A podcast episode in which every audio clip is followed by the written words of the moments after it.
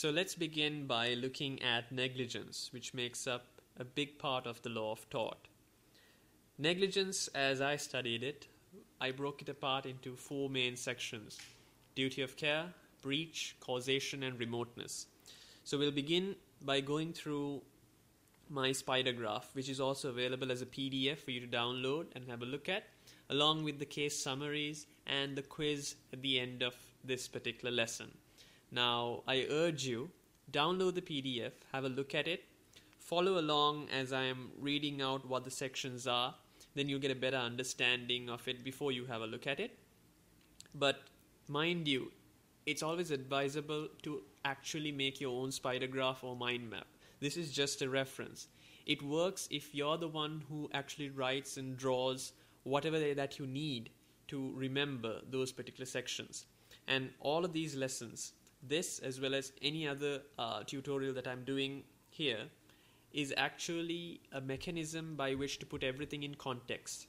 So it's not a substitute for thorough learning and knowledge. It'll just put everything into a bigger scheme of things, a big picture. So at the end of the day, when you go for an examination, you have the best idea possible on how exactly to approach each and every question. So you'll have a mental map of it. Cool.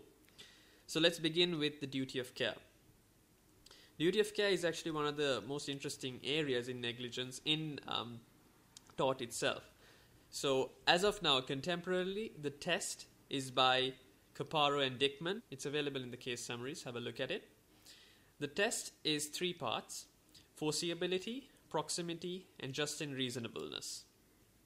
Each part has a particular case that goes along with it. For instance, foreseeability, you can look at Langley and Dray. Proximity, Watson versus British boxing.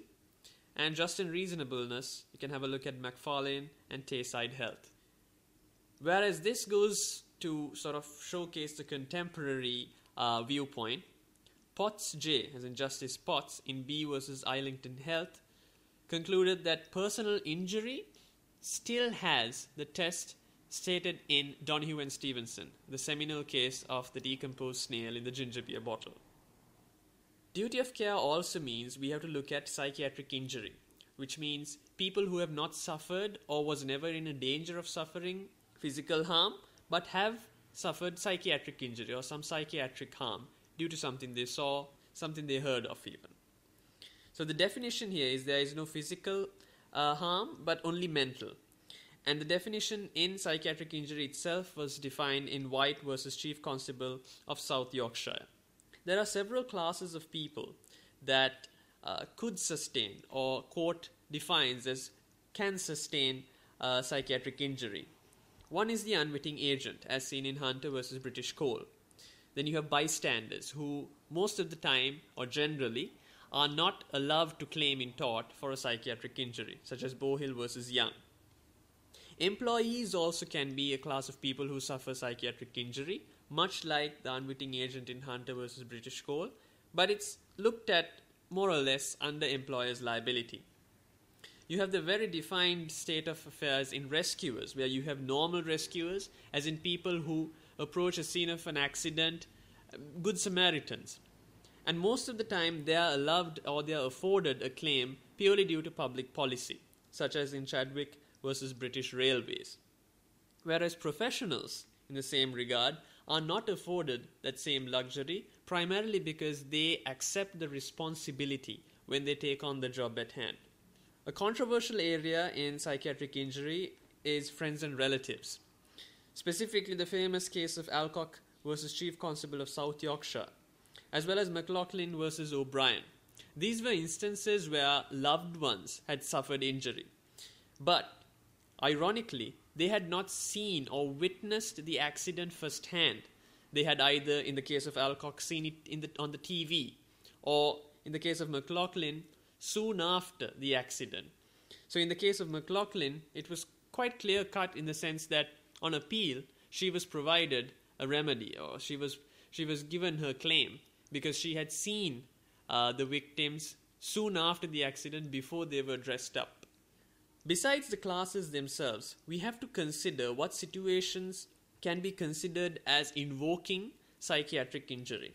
For instance, in North Glamorgan and Walters, it can be caused by series of events, as stated by the court. As in, it need not be one particular instance, it can be several instances consecutively that lead to psychiatric injury. But, for instance, in Sion versus Hampstead Health, court held that it cannot be a slow death. We have to also look at the instances where, unlike actual actions being done, inactions causing or rather leading to liability in tort. So, for instance, the very basic rule, the rule of thumb here, is that where there is no duty, there need not be any liability. However, there are exceptions to this. A very interesting case in this regard is uh, Barrett versus the Ministry of Defense, where it was held that if you voluntarily undertake responsibility, there would be a duty owed if breached would cause you to be liable in a particular tort. Another instance is quite interestingly in the case of uh, fire services, where if you positively worsen a situation by not acting, that also can become liable in your regard. Now, the case of Capital and Counties versus Hampshire County Council is a very good example for this. Have a look at it in the case summaries. It's, a, it's, it's an example to showcase where uh, public authorities were held liable, and we'll look at why that is important a little bit later. Besides the uh, physical injury, the psychiatric injury, another crucial element within uh, duty of care, within the duty of care, is where damage is caused due to economic loss. Once again, if there is a voluntary undertaking of responsibility, the defendant would be liable, as held in Dean versus Allin and Watts. What this states or what this stipulates is where, in general, there might not be a liability, but if there is voluntarily, in the premise of two or more parties, responsibility is undertaken, as in, let me handle this, for instance, the defendant will be liable. One of the famous cases, and now sort of uh, looked after by the Misrepresentation Act of 1967, is Hedley, Hedley and Heller, Hedley Byrne and Heller, rather. The economic loss caused here was by a negligent misstatement. However, there was no liability imposed because there were extenuating circumstances.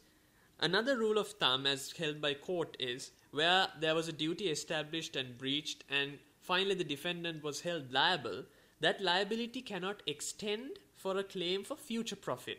It can only be for whatever profit that you have lost up to now or whatever whatever monetary damages which are tangible. And an interesting case in this regard is Spartan Steel and Martin. Have a look at that as well. It's a case where there was an electrical failure in which case the entire factory had to shut down but the court held that it was unreasonable for uh, the claimants to ask for compensation or for ask for damages for future profit which might not be which might not tangibly be possible to define. Reliance on the defendant also imposes liability on the defendant. Now this is very crucial when it comes to professions or professionals rather. Now we've looked at a lot of um, instances where duty has been established and irrespective of the person that it's been imposed upon, except for, as I mentioned earlier in Chadwick, it has been held either liable or not liable based on the reasonable reasonableness of the situation on a case by case basis. However, one anomaly in this regard is where special groups are involved. And what I mean by special groups are people who are either local authorities, as in the case of X versus BCC, emergency services such as as we looked at earlier capital and counties versus hampshire county council ambulance services like kent and griffiths police such as rigby uh, and chief constable of northamptonshire northamptonshire. But even in this what court looks at is the public policy quotient. And what that means is whether it is reasonable to hold a public authority, a local authority, or emergency services, ambulance, or any other services which are essential uh, to a community liable for something which might be trivial, number one, or might have benefited a greater group of people, yet hindered this one individual. Now, it's a very um, it's a very controversial area in tort law as well, as in whereas there might be a public authority which is held liable in one occasion and not in another. So have a look at each, each of these cases, specifically cases such as Rigby and Chief Constable of uh, Northamptonshire, uh, Capital and Counties and Ham- uh, Hampshire County Council, as we looked at earlier, worsening the situation in the case of omissions, and X and BCC, uh, or Bedfordshire County Council, uh, in the case of a local authority.